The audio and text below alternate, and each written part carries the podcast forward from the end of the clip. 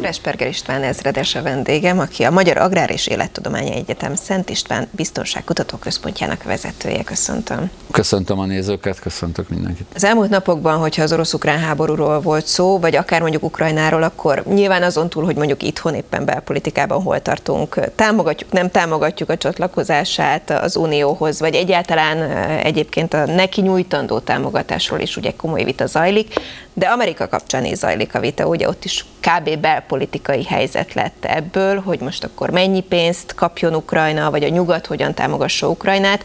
Induljunk talán innen, hogy eddig hogy látszik, hogy a nyugati támogatás az mire volt jó, mekkora segítség volt Ukrajnának?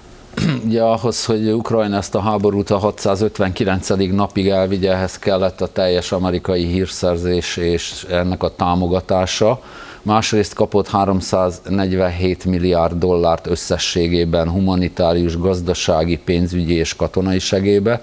Ebből 97 milliárd volt katonai segély, ennek 60%-át az amerikai Egyesült Államok adta, tehát most élet-halál kérdése, hogy még további támogatásokat a nyugat tud-e adni, hiszen az európai hatalmak, Nagy-Britannia, illetve Németország már nem tud további pénzsegélyeket és katonai eszközöket adni. Azt gondolom, hogy ahhoz, hogy tovább tudjon lépni Ukrajna, most ellensúlyoznia kell egy elég széles területen zajló orosz támadást. Az oroszok kisebb léptékben, de haladnak előre, Avgyivka nevezetű várost ostromolják, ennek a bekerítése van folyamatban, és ez kihatással van a arcvonalra is. Nyilván óriásiak a veszteségek, illetve az az ukrán ellentámadás, amit nagyon beharangoztak, az nem hozta meg a sikerét. Eszközök tekintetében mit tudunk elmondani? Hogy áll most a két haderő? Ugye amellett, hogy azt mondják, hogy állítólag voltak egyes olyan összecsapások, ahol kvázi Ukrajna már arra hivatkozva, vagy nem hivatkozva, azzal magyarázta azt, hogy vereséget szenvedett, hogy nem volt mondjuk már lőszeresen. Igen, hoztam ábrát erről. Technikai eszközökben azt lehet látni, hogy 2023-ban havonta nagyon lecsökkent az a mennyiségű harckocsi, harcjármű, főleg tüzérségi eszköz, amit az oroszok a felpörgetett hadigazdaságukkal, igaz nem a legmodernebb eszközökkel, de havi száz darab harckocsit, páncélozott szállító vagy gyalogsági harcjárművet és a régi tüzérségi eszközöket elő tudták venni. A következő ábrán pedig azt tudjuk megmutatni, hogy lőszerbe mit kapott Oroszország. Közel két millió lőszerrel rendelkezett a tüzérségéhez, Észak-Koreától még egy milliót exportált, úgymond, illetve Szíriától kapott 300 ezer darabot, ezzel nagyon hosszú ideig fenn lehet tartani a támadásokat, jövő év júniusáig ez elégséges. Ukrajna kapott támogatást, viszont nagyon keveset. Láthatjuk, hogy Amerika vállalt egy millió lőszert, és az Európai Unió is közel ennyit, de csak 300 ezeret tud teljesíteni, és ezt is jövő év februárig. A diagramon jól látható, hogy a tüzérségi eszközök, a világos kékkel mutatottak, egyre kevesebb számban vannak jelen a támogatásban, és az nagy ellentámadás előtti utolsó nagy dotáció az 780 darab harckocsi volt. Amit kaptak, az a HIMARS sorozatvetőhöz egy 300 kilométeres rakéta, de 20 darabban nem lehet megváltoztatni a háború menetét, azt látjuk illetve egy kisebb segédcsomagot kapott most még Amerikától, ez 200 millió dollár tesz ki, ugye a korábbi milliárdos támogatások után ez nagyon kevés, viszont fontos eszközöket, tüzérségi eszközöket és páncéltörő rakétákat tartalmaz. Ön is úgy látja, hogyha a támogatás nem folytatódik, akkor Ukrajna elveszítette ezt a háborút? Én úgy gondolom, hogy igen, hiszen eh, ahhoz, hogy az orosz eh, tüzérségi mennyiségi fölényt, a napi tüzelési ütemet ellensúlyozni tudják, ahhoz modern eszközökre lenne szükség. Ugye a HIMARS sorozatvető, amiből kaptak 38 készletet Amerikától, összességében ez a 80 eszköznek a folyamatos ellátása az, ami fent tudja tartani az arcvonalat, hiszen jelenleg is Oroszország Ukrajnának a 18%-át megszállta, tehát ott húzódik a frontvonal. Milyen egyéb támogatása lehetősége van most. Egyáltalán a most következő téli időszak, amit ugye mindig szoktak emlegetni a szakértők, hogy most jön a nagy hideg, ilyenkor kivárás van, felkészülés van. Ön szerint a következő pár hét, hónap hogy néz ki? Ugye az arcvonal az kiegyenlített, közel 300-300 ezer harcosa van mind a két félnek, közel 2000 harckocsival. Ami most nagyon fontos, hogy az oroszok bespájzoltak úgymond 900 darab rakétát. Hosszú ideig nem indítottak nagyobb rakétát, rakétatámadást a kritikus infrastruktúra, a nagyvárosok, a kikötők ellen. Ezt a héten megkezdték, egy városra mértek csapásokat, és nagy valószínűséggel arra törekednek, hogy a Ukrajna mélységében Kievnek, Odesszának, illetve a nagyobb városoknak megbénítsák az elektromos ellátását, most ehhez még kapott kiegészítésként Ukrajna légvédelmi eszközöket, ebből egy a Patriot rendszer, 8 darab Nazems és Hawk típusút kapott, illetve a németektől Iris-T rakétákat. Ugye a támadása Ukrajnának odáig jutott, hogy beékelődött az orosz védelembe Zaporozsia megyében. Ez egy 10 km széles és 7 km mély terület, ehhez nincs tovább ereje, hogy folytassa ezt a támadást, most a kritikus infrastruktúrát kell megvédenie. Mint ahogy a hét híre volt az is, hogy hacker támadás érte a legnagyobb ukrán mobil szolgáltatót is, nyilván állítólag az oroszok által. Igen, ez ugye nem csak abban jelent problémát, hogy a civil lakosok nem tudnak telefonálni, hanem ilyenkor megzavarják a hadszintéren levő pontokat, hiszen ezeket az eszközökbe telepített SIM kártyákkal pontosítják a geolokációs adatokat, hogy mire kell csapást mérni. Tehát ez nem csak a civil, hanem a katonai infrastruktúrára is nagyon nagy hatással van. Reméljük helyre tudják állítani ezt a problémát. Itt mit láthatunk?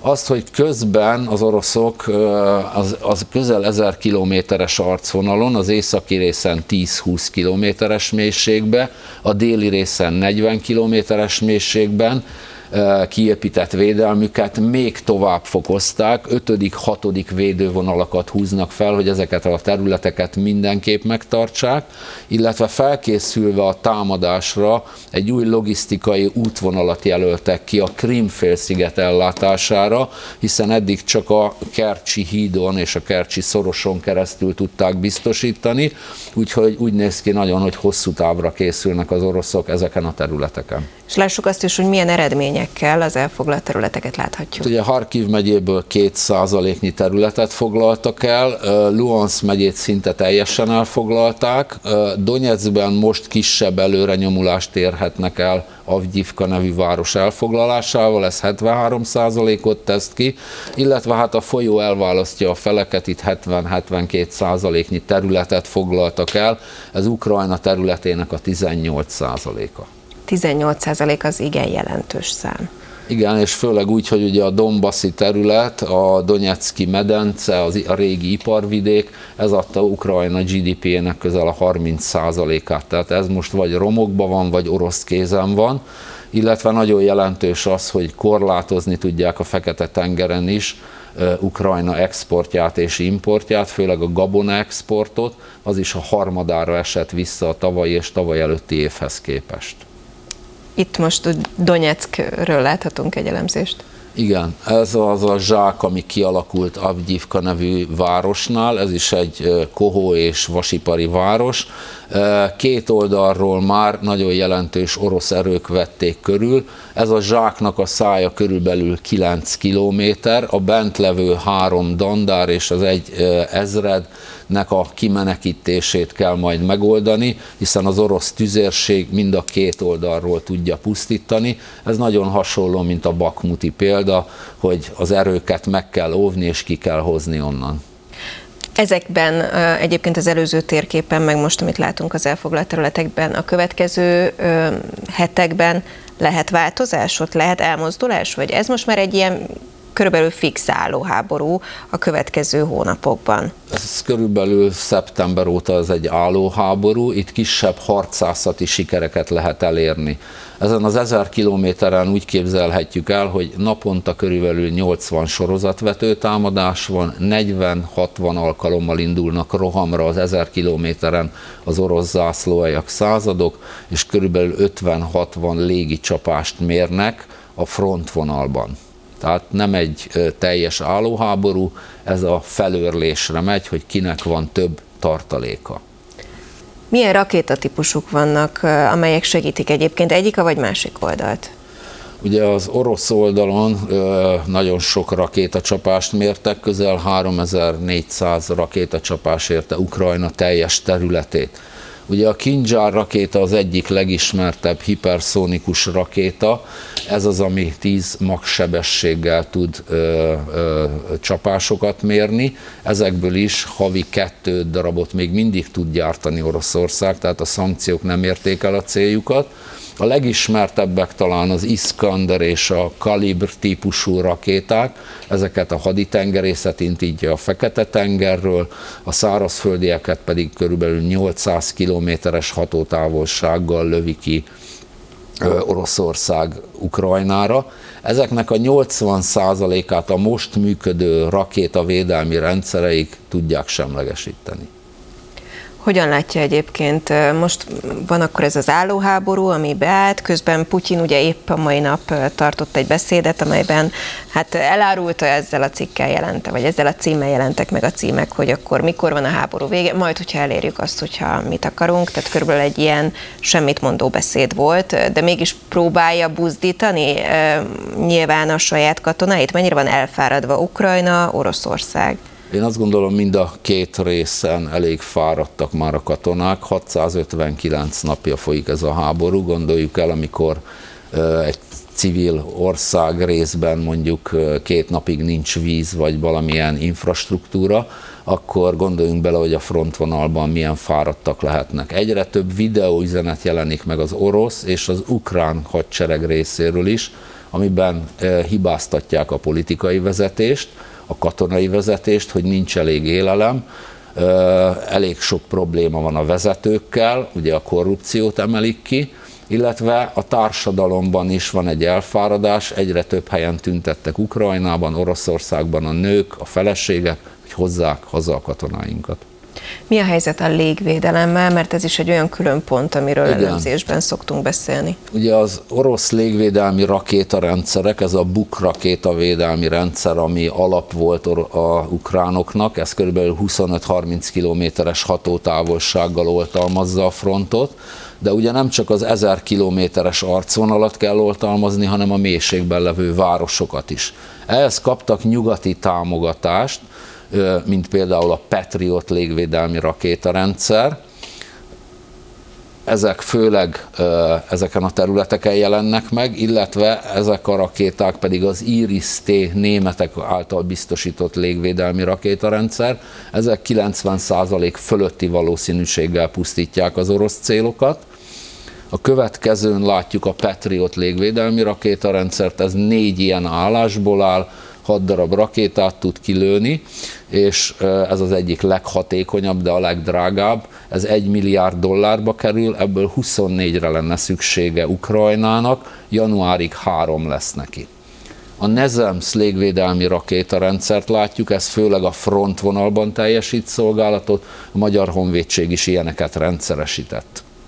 Az, hogy 24-re lenne szükség ahhoz, hogy ahhoz, hogy Ukrajna területét 90%-ban le tudja fedni a rakéta védelmi rendszerük. Mindez milyen költséggel jár? Hát ugye egy rakéta az körülbelül egy milliárd dollárba kerül egy Patriot légvédelmi rakétarendszer, az Iris-T az körülbelül 500 millióba, ugye iszonyú mennyiségű pénz fogy el rakétákra, lőszerre, illetve ne felejtsük el azt a 300 ezer katonát, akit el kell látni. Azt lehet mondani, hogy a háborúnak a költsége naponta a feleknek 300-350 millió dollárt tesznek ki, annak megfelelően, hogy mennyi veszteséget szenvednek el az arcvonalban.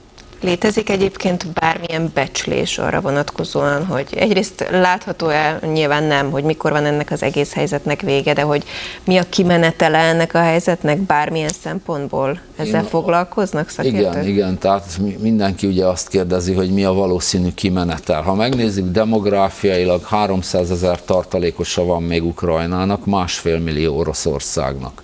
Pénzügyileg látjuk a csökkenő gazdasági támogatást, illetve a technikait. Sajnos az európai országok kimerültek, átadták az eszközeiket, most már saját védelmükre kell összpontosítani, és azért bármennyire is tagadják, van egy politikai katonai ellentét. Tehát amikor már egy Klicskó, Kiev polgármestere is Zelenszky ellen beszél, illetve Zaluzsni vezérezredes cikket jelentett meg, illetve a tárgyaló delegáció vezetője kibeszél abból az egységes kommunikációból, amit Ukrajna eddig folytatott, ott gondok vannak. Mi azt látjuk, hogy ez be fog fagyni, ez a konfliktus alacsony intenzitású lesz, és hát amíg nem születik meg a béke, addig biztos, hogy kell békefenntartó erő a két fél közé. És mindemellett ugye nyilván már most óriásiak a veszteségek. Egyébként Zelenszky próbál a maga módján házalni, mondjuk ugye Bidennel is találkozott, Igen. Orbán Viktorral való Igen. találkozója, rövid egyeztetése is bejárta a világ sajtót.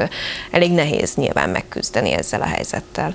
Igen, mert ugye Ukrajnának kevesebb a személyi állománya, őnek is sokkal jobban fáj az a százezer halott és közel 300 ezer sebesült, aki van.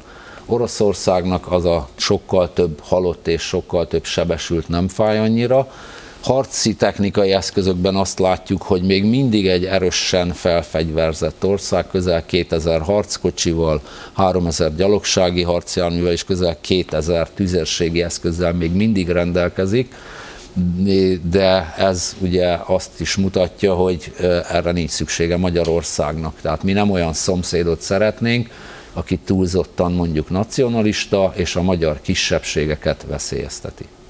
Mármint miért az akkor szerencsésebb lenne, hogyha egy orosz megszállás alatt lévő ország lenne a szomszédunk? Nem, Oroszország se fog a végtelenségig eljönni, én azt gondolom, de Ukrajnának is sok mindenem változtatni kell, a magyar kisebbségekkel való helyzetén is, az is, hogy Kárpátalja ne ürüljön ki magyar szempontból, tehát Magyarországnak nemzeti érdeke, hogy a magyar kisebbség ott megmaradjon és élni tudjon.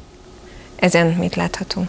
Ez ugye a jövőt vetíti előre, mi várható, és ugye ez a világszínvonalú újság jelzi, hogy Putyinnak és Zelenszkének fogy az ideje, fogy a lőszere, igen. igen, egy gazdasági folyóirat, illetve mutatja azt, hogy jelenleg Kína és Amerika hátat fordít egymásnak, de ugye megkezdődött egy nagy közeledés, illetve megjelenik ezen a mesterséges intelligencia is, hogy a jövőben, a következő évben a katonai eszközök mellett mire kell koncentrálni. Mint ahogy egyébként ugye a közeledés ábráján láthatnánk más vonalakat is, hiszen például Észak-Korea ismét óriási szövetségese Oroszországnak. Igen, ugye olyan katonai feltételei vannak Észak-Koreának, hogy 21.600 tüzérségi eszközzel rendelkezik, nincs ennyi a világon, viszont a lőszerből bőven tud Oroszországnak biztosítani. Olyan sorozatvetői vannak, amire szüksége van Oroszországnak, ezek 300 és 600 mm-esek, ebből is 3-400 darab áll rendelkezésre, ez rengeteget jelent egy 1000 kilométeres arcvonalon. Hogyan látja egyébként a Putyin beszédhez visszatérve még egy mondatra, hogy ez egy előremutató, valamit mondó beszéd volt, vagy igazából egy ilyen évzáró, egyébként beszél, nem kell beszél Azt gondolom, ez inkább pszichológiailag hatott a lakosságra, illetve a hadseregre, hogy én lám, mint a világ egyik vezető hatalma ráérek kevésbé fontos kérdésekkel is foglalkozni. Egy millió kérdés érkezett be Putyin elnök úrhoz, és ilyenkor különböző kéréseket is teljesít, mint tavaly egy burját kislánynak Barbie ruhát szerzett. Bejárta a közösségi médiát egy egészen látványos felvétel, amely egyébként a magyar madarak herszoni csapását mutatja be, és nyilván fölkapjuk a fejünket, hogy magyar madarak. Mi ez? Mi ez a művelet, miért van ez a név? Ez egy olyan alakulata a ukrán haderőnek, akik a magyar lakta területekről származó 128-as hegyi rohamdandárnak a katonái, ők különleges műveleteket, drónműveleteket hajtanak végre, és az ábrán is látható, hogy nagyon hatásosan semmisítettek meg egy BTR gyalogsági harcjárművet, hiszen ehhez hosszú kiképzés kell, hogy pontosan célra tudja vezetni. Nagyon nagy tapasztalatuk van, Bakmut, Zaporozsia déli részén is harcoltak, már most Herson körül hajtották végre ezt az akciót, folyamatosan posztolnak is a különböző csatornákon. Még egy mondat lezárásként az orosz-ukrán helyzethez. Sokan azt mondják, hogy a legnagyobb biznisz igazából nyilván majd az újjáépítés lesz.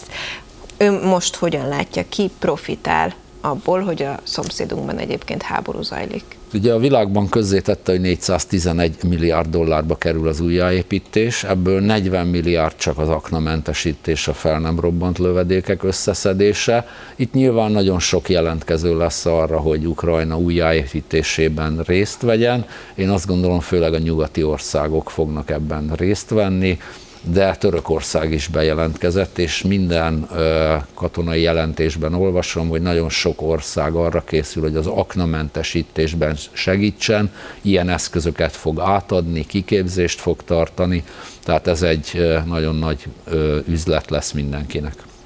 Nézzük akkor most az izraeli helyzetet, hogy ott most mi az aktuális helyzet. Nyilván ugye a legfőbb hír az volt, hogy a túlszokat, amikor elengedték, akkor miért nem tudnak még többet elengedni? Azóta arról szólnak a hírnek, hírek, hogy Netanyahu politikailag azért komolyan gyengül ebben az egészben, egyre nagyobb a külföldi nyomás.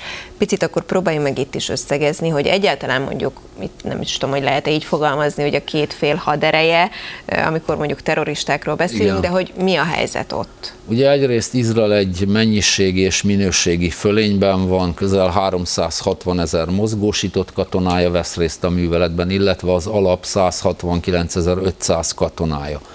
1400 harckocsival vesz részt a műveletekben, ebből összesen hetet tudott megsemmisíteni a Hamas, tehát iszonyú nagy különbség van, illetve a védettség miatt is mutatnám, hogy ez egy olyan modern harckocsi, amiben a személyzet akkor is megmarad, ha üzemképtelenné válik a, személy, a, a harcjármű, hiszen az ilyen hadikultúrában, mint az izraeli, a személyek védelme az egyik legfontosabb. Ugye nincs repülőgépe, nincs támadó helikoptere és pilóta nélküli eszköze csak pár darab van a Hamasnak, tehát az órái vannak megszámolva, viszont van egy nyomás a rendkívül sok civil és főleg gyermek áldozat miatt az Izraelen, hogy minél előbb fejezze be a műveleteket, ezért is indítottak most egy nagy támadást délen, azért, hogy Al-Szimvárt, a gázai parancsnokot mindenképpen eh, elfogják. Gáza ugye 365 négyzetkilométer, az északi rész 120 négyzetkilométer, hogy folynak a műveletek, ebből már több mint 70 négyzetkilométert elfoglalt uh, Izrael illetve a 49. napon vagyunk a műveletekben, de volt ugye egy ötnapos tűzszünet is. Az időjárás az egyelőre kedvez a műveleteknek, tehát este is 15-16 fokos hőmérséklet van a gázai övezetben. Mert hogy nyilván ezt is mindig figyelni kell, és hogy az orosz-ukrán helyzetnél beszéltük, hogy ott nagyon kemény Igen, nagyon van. Kemény, igen. Itt ez nem fenyeget, vagy ez ugye nem a, hátráltató. Ugye a humanitárius szempontból is nagyon nagy katasztrófa lenne, ha itt ugyanolyan időjárás lenne, mint Oroszországban, hiszen rengeteg, közel 1,2 millió embernek nincs fedél a feje felett, csak egy egyszerű sátorban lakik. Hogyan zajlik egyébként a civilek kimentése? Zajlik-e ez még egyáltalán? Szó volt itt a humanitárius folyósóról, meg hogy Egyiptom Igen. fele, ugye a határ fele mehetnek, ez hol tart? Ez sajnos ott tart, hogy ugye a lakosság többsége, 1,9 milliót mondanak az ENSZ szakosított szervezi, azok a déli részre szorultak a gázai övezetben. A műveleteket tovább folytatja Izrael, és mindig meghirdeti azt, hogy körülbelül melyik területekre fogja támadni, és kéri az ott levő lakosságot, hogy azt hagyja el, csak hogy a Hamas harcosok maradjanak ott. Hát elég nehéz ebben a bekerített világban bárhova is menni, ugye? De meg ez Illetve... ilyen szürreálisan hangzik, már bocsánat, tehát hogy miért maradnék ott Hamas harcosként, hogyha tudom, hogy ott fognak támadni? Ugye a Hamas harcosok azok a föld alatt vannak általában, és csak ritkán jönnek fel, és különböző akciókat hajtanak végre, tehát elég nehéz a lakosság helyzete, az a korábbi útvonal is már teljes izraeli ellenőrzés alatt van, aki eddig nem tudott eljönni, az most sem fog elmenni, mert vagy idősebb, vagy gyerekei vannak, illetve valahol ott akar élni, ahol eddig élt. Mi a helyzet a gázai övezeten belül? A déli részen indult egy nagyobb támadás. Itt hírszerzési információk szerint ez a Khan Yunis nevezetű városnál, illetve menekültábor alatt levő alagútrendszerben, erődrendszerben sejtik, hogy Al-Simvár, a gázai parancsnok ott tartózkodik.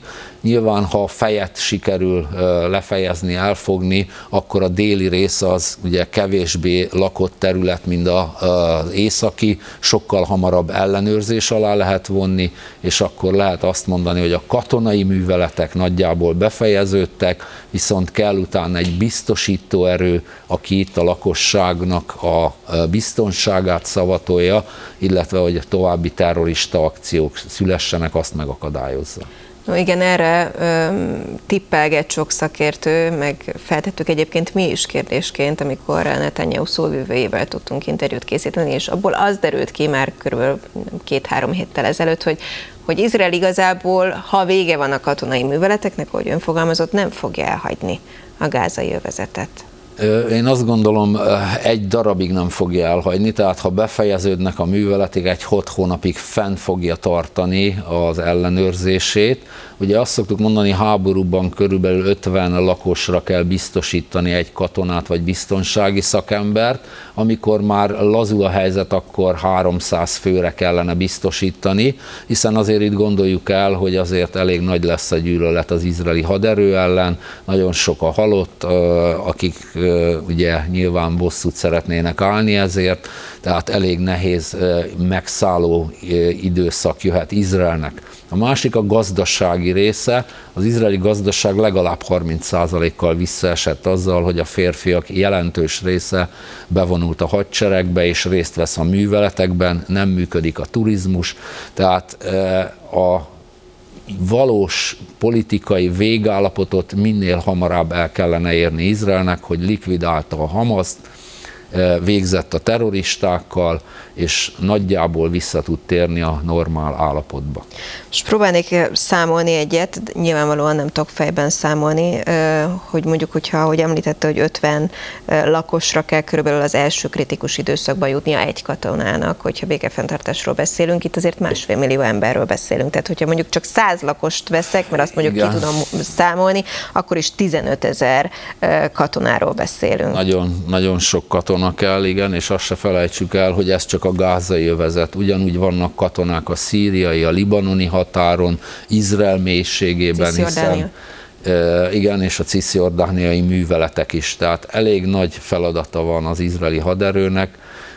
Én azt gondolom, a politikai vezetésnek is meg vannak számlálva a napjai, a katonainak pedig sikereket kell minél hamarabb felmutatni. Nézzük akkor az alagútrendszert, ugye ez az, ami számunkra szintén nehezebben érthető, hogy a Hamas harcosai és ugye a túszok is állítólag ebben a rendszerben vannak. Ezen a térképen mit láthatunk? Ugye az északi részen van főleg a Hamasnak az ereje, itt az izraeli hírszerzés szerint legalább 15 ezer katonája van a Hamasnak, akik ugyan terroristák, de ugye katonai módszerekkel kaptak kiképzést az irániaktól. Az is látszik, hogy nincs minden alagútrendszer összekötve, tehát egy-egynek a felszámolása után egy újabb helyre kell menni az izraeli haderő, erőnek ott újra megtalálni a helyeket, semlegesíteni a különböző terroristákat. Próbálnak különböző módszereket, például a tengervíz beszivattyúzásával eh, elárasztani az alagutakat, de ugye ezt azért jelezte Amerika is, hogy azért ahhoz elég pontos információ kellene, hogy abban a részben nincsenek túszok például, meg hát ez egy nagyon hosszú folyamat, hiszen ez az alagútrendszer a szakértők szerint 500 kilométer hosszúságú, tehát ezt, amíg vízzel elárasztják, vagy csak a tengerpart mellettieket, az is nagyon hosszú idő. Igen, beszéltünk ebben az adásban korábban pont erről, amikor hír volt ez, hogy sokan vitatják, hogy ez, ezt meg lehet-e csinálni, vagy mennyire mondjuk háború ellenes bűncselekmény, vagy hogy mondják ezt pontosan? Igen. igen. Uh, illetve Szó volt arról is egyébként korábban, hogy tervezték azt is, hogy egy speciális eszközt, valamilyen habbombát Igen. készítenek, ugye, amivel így le lehet zárni, és most van egy újabb eszköz egyébként, amivel Igen. szintén próbálnak küzdeni az alagútrendszerben, erről van is videónk, ez mi pontosan? Ugye a habrendszer az azt Hát igen, ez egy fajta, mint egy kalapács, beomlasztja a alagútnak a falát és elzárja. De ugye ezt olyan helyeken lehet alkalmazni, ahol már biztos, hogy nincs terrorista, felszámoltuk őket, vagy meg vagyunk róla győződve, hogy ezen a részen nincsenek túszok, mert egyébként akkor őket is bezárom. Ugyanez a probléma a habbombával is, hogy betehetem, elzárja a levegőt, csak akkor a túszokat hogy hozom ki mennyire szempont ma még Izraelben? Kifele kommunikációban nyilvánvalóan igen, de hogy egyáltalán a túszokat még megmentsék, és mennyire lehet tudni, hogy életben vannak-e? Hát ugye az izraeli hírszerzés szerint 135-en még életben vannak, most két holtestet kihoztak a tegnap. Én azt gondolom kettős nyomás van az izraeli miniszterelnökön. Egyrészt azok a családtagok, akinek valamilyen hozzátartozója benne van és izraeli, azok is nyomást gyakorolnak, minden nap szinte tüntetnek azért, hogy ne katonai akciót erőltessék, hanem a tárgyalásokat. A másik, hogy nemzetközi túszok is vannak, ugye Oroszország is hozott ki túszokat, a Hamasszal való megegyezés alapján, tehát egy nemzetközi nyomásnak is meg kell felelnie Izraelnek, és azért ez az alagútrendszer és az ott levő terroristák közel ugye 40 ezerre teszik a Hamas harcosainak a számát, közel 130 túszt vittek magukkal, és nagy valószínűséggel a túszokat is széttelepítették, hogy mindenkinek legyen a kezébe alku, hogy ha már gondba kerül, akkor azt mondja, hogy elengedem a túszokat, ha ti is elengedtek engem. Egyrészt mennyire megbecsülhető, és ki, hogy egyetlen ki számít terroristának, és ki nem a Hamas harcosai közül, vagy a gázai övezetben élők közül, mert ez is egy igen bonyolult kérdés. Mennyire megbecsülhető, hogy hányan vannak,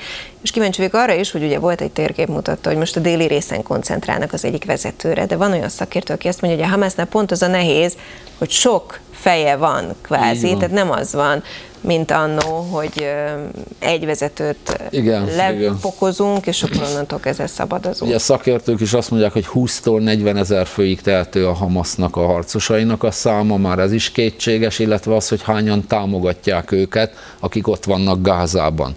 Ugye pont jól látszik, itt egy dandárnak a vezetőjét látjuk, meg az alatta levő embereket, akiket már sikerült vagy elfogni, vagy kivégezni. Ezek tudnak további információkat adni a következő területről, mhm. amit el kell foglalni. Tehát ez egy kirakós puzzle játék, hogy most hol mennyi erejük lehet, viszont az biztos, hogy ha a nagyvezetőt elfogják, ezek a kisebb rendszerek tovább fognak harcolni akkor is, hiszen függetlenek a vezetőtől.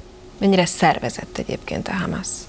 Én azt gondolom, amióta Irán betette a kezét hozzájuk, és a kiképzést elősegítette, a tűzharcokra felkészítette őket, és modern páncéltörő fegyvereket, drónokat biztosított neki, azért ez jellemző. Mondjuk láttunk videót, amikor nagyobb létszámban megadják magukat, tehát amikor már érzik a végét, hogy nincs több értelme az ellenállásnak, akkor azért nagyobb számban várható, hogy megadják magukat. Itt ostromok összehasonlítása látható, miért, mi rajzolódik ki ebből? Ugye próbáltam olyan nagyságú városokat megvizsgálni, hogy mennyi ideig tartott egy nagyobb ostrom. Ugye Grozni Csecsenföldön közel 40 ezer orosz katona próbált 2500 csecsen harcost megsemmisíteni. Ez közel 40 napig tartott egy hasonló méretű területen, mint a gázai övezet. Hát Budapest ugye a fővárosunk ostroma is közel 50 napig tartott, itt viszont sokkal nagyobb volt a németek hadereje, hiszen 80 ezer német és magyar harcos állt ellen a orosz csapatoknak. Itt az arányok majd a veszteségeknél látszik inkább, hogy közel 5000 Hamas harcos sikerült biztosan kiiktatni eddig a északi részen. Na nézzük akkor a veszteségeket, igen, és hát nem mellesleg ugye mind a két oldal a igen. civil áldozatokkal is Igen, nagyon nagy probléma ugye mind a két részen az 1147 főleg civil ö, áldozata, akik a kibucokban dolgoztak, a katonai bázisokon Izrael részéről, Katonai téren azt mondhatjuk, hogy 115 halottat eredményezett a művelet, amióta beléptek a gázai övezetbe, és ugye mivel ez egy aszimmetrikus konfliktus, akkor azt szoktuk mondani, hogy közel tízszeres annyi sebesült lesz, bár főleg a nem súlyos, könnyű sérültek aránya magas. Ez két szempontból jön, egyrészt az izraeli haderő nagyon professzionális módon dolgozik, másrészt azok a járműveik, merkavák, páncélozott szállító harcjárműveknek a védettsége nagyon nagy, tehát inkább könnyű sérültek vannak, illetve a másik probléma, ami megjelenik itt, ugye, az a posztraumás stressz szindróma, hiszen akik főleg felrobbantottak, vagy látta a saját katonáit felrobbanni, azok azért jellemzően megmaradnak az emberben. Az is biztos, hogy a parancsnokok példát mutatnak, Dandár parancsnok, Zászlói parancsnok halt meg Izraelből, a volt vezérkarfőnök fia is részt vett, illetve egy miniszternek a fia is elhalálozott ezekben a műveletekben. Igen, erről is olvashattunk cikkeket egyébként pont a minap. A gyerekek száma az, ami a legsokkolóbb szám. Igen, én is azt gondolom, bár ellenőrizhetetlenek ezek az adatok, ugye a gázai egészségügyi miniszter adatai alapján 18 ezer halottból 7 ezer az gyerek ugye nagy családosok menekültáborokban élnek, nem is védett helyen vannak, tehát mivel Izrael közel tízezer csapást mért a gázai övezetre, házakat, objektumokat, Hamas objektumokat semmisített meg, az sajnos jön a Hamasnak a modus operandiából, hogy legtöbbször gyerekeket is oda küld a harckocsik elé, hogy álljanak meg, közben ők próbálnak csapást mérni, olyan területekre is ö, fegyvereket rejtenek el, a gyerekszobától a mecset aljáig mindenhova, ahova ugye ö, csapásokat lehet mérni, de nagyon sok a média munkás, ö, illetve az újságírónak a halálozása is, és ami megdöbbentő, hogy ENSZ alkalmazottakat is ö, célba tudtak venni. Hát vagy áldozatul estek, meg Igen. biztos, hogy őket vették célba, azt gondolnám. Úgy fogalmazott, hogy aszimmetrikus konfliktus, ez mit jelent? Az, hogy ugye a két fél nem azonos erőeszköz viszonyjal rendelkezik, ugye Izrael sokkal modernebb, sokkal 21. századi fegyverekkel rendelkezik. Ha megnézzük a Hamas harcosokat, kézi fegyverekkel, páncéltörő fegyverekkel rendelkeznek, néhány drónnal, Izrael folyamatosan a 450 pilóta nélküli eszközével figyeli a területet, csapásokat mér az F-16-os, az Apache harci helikopterekkel, és utána jelennek meg a különleges műveleti erői a katonáknak, nekik viszont gyalog kell bemenni, kapnak gyalogsági, illetve harckocsi tűztámogatást, ők vannak kitéve a legtöbb robbantásnak, sérülésnek. Picit beszéljünk arról, hogy magában a térségben mi történik, illetve hát az első perctől kezdve, amikor az izraeli helyzetről beszéltünk, itt is mindenki az eszkalációtól félt, vagy egy komolyabb közel-keleti konfliktustól. Egyáltalán jelen pillanatban, hogy látjának mekkora az esélye, mi zajlik most a térségben. Másrészt például a jemeniek ugye többször végeztek el furcsa cselekményeket. Például ugye korábban mi itt ebben a műsorban is beszámoltunk róla, hogy volt, hogy egy izraelinek hét hajót foglaltak Igen. el, ki tudja, hogy valós vagy nem valós felvétele, most pedig egy norvég tankerhajót próbálnak elfoglalni, vagy próbáltak elfoglalni, ami már azért, ugye hát egy európai hajó, ez már igazából eszkalációnak számít az én szempontomból, de kíváncsi vagyok, hogy szakmailag ön hogyan látja? Ugye Izrael körkörös védelemre van berendezkedve, egyrészt a Hezbollah ellen északi irányból, Szíriában is csapásokat mértek, amerikai segítsége, hiszen két amerikai repülőgép hordozó is megjelent a térségben, hiszen Irán oda is szállított fegyvereket. Ugye Irán most tipikusan azt a példát játsza, hogy helyettesítő erőkkel, mint a Hezbollah és a Hamas, harcol Izrael ellen, ő a háttérben van, én nem jártam ott, nem csináltam semmit, messze vagyok. Jemennek is ő szállította a fegyvereket, egyrészt korábban Szaúd-Arábiára mért csapást, most pedig Izraelre próbálnak csapásokat mérni. Én azt gondolom, hogy az eszkalációt sikerült visszaszorítani. A Hezbollah is értett az izraeli fenyegetésből, hogy bemegyünk és Gázát csinálunk újra belőletek, amennyiben beavatkoznátok. Szíria nem jelentős raktárakkal rendelkezett iráni fegyverekkel, ezeket megsemmisítették. Jordánia és Egyiptom pedig főleg arra koncentrál, hogy a megkezdett folyamatot, béke folyamatot Izrael fent tudja majd tartani, bár Egyiptom azért fölállt a gázai határra, ő se szeretne két millió menekültet magának, tehát próbálják a helyzetet inkább nyomás alatt tartani. A visszaszorítás az eszkalációnak azt jelenti, hogy egyelőre most megnyugodhatunk, vagy azt jelenti, hogy ha elhúzódik ez a háború, és akkor itt egy újabb kérdés, mert hogy van olyan, aki már azt mondja, hogy akár hónapokra, sőt, akár évekre is elhúzódhat ez a belső háború. Ha ez sokáig tart, akkor viszont az eszkaláció veszélye megnő, gondolom. Én azt gondolom, az eszkalációt egyedül Irán jelentheti. Ha Irán belép a konfliktusba, ő neki olyan rakétái vannak, amivel nagyon rövid idő alatt elérheti Izrael területét. Ez nagyon komoly eszkaláció lehet, illetve egy nagyon nagy államról beszélünk, 80 milliós lakossággal, egy egységes síta államról beszélhetünk, 650 ezer fős haderővel, tehát ez nagyon nagy problémát jelentene a közel-kelet térségére, Izraelre és a kőolaj és földgáz kincsekre is. A többi erőt Izraelnek most arra kell összpontosítani, hogy a gázai övezetet minél előbb befejezze, illetve megakadályozza azt, hogy a cisziordániai részen bármilyen erőszakosabb cselekmény történjen. Két térségről beszéltünk, ugye nyilván két háborúról a mai adásban, és mindeközben úgy tűnik, hogy Putyin kvázi kioktatja Netanyahu-t, hogy nem járhat ennyi civil áldozattal egy háború, miközben egyébként ő is háborúban van, éppen ugye a szomszédunkban, Ukrajna lerohanása kapcsán. Korábban ugye a túszok kapcsán mondta, hogy mert akkor jó lenne már egy tűzszünet, kérdezem én, hogy akkor miért nem először ő tűzszünetet, hogy példát mutasson. Szóval hogyan függ össze ez a kettő? Hát igen, a, a nagyhatalmi vezetők, akik diktátor hajlamaik vannak, és ugye Putyin nagyon hosszú időre szeretné magát bepetonozni, Stalin uralmának idejét is meg fogja haladni az ideje, ha újra választják, és ő ugye most arra játszik, hogy egyrészt a saját lakosság és a nemzetközi közvénylemény felé azt mutassa, hogy lám őt mennyire érdeklik a túszok, a tűzszünet, a béke kérdése, de ugyanezt a politikát folytatja Erdogán elnök úr is, tehát mind a két fél próbál nyomást gyakorolni Izraelre, de ezek inkább csak diplomáciai szóvirágok diplomáciai szóvirágon azért csak túlmutat, nem? Amikor egyik háború, másik háború vezetői telefonon egyeztetnek hosszasan.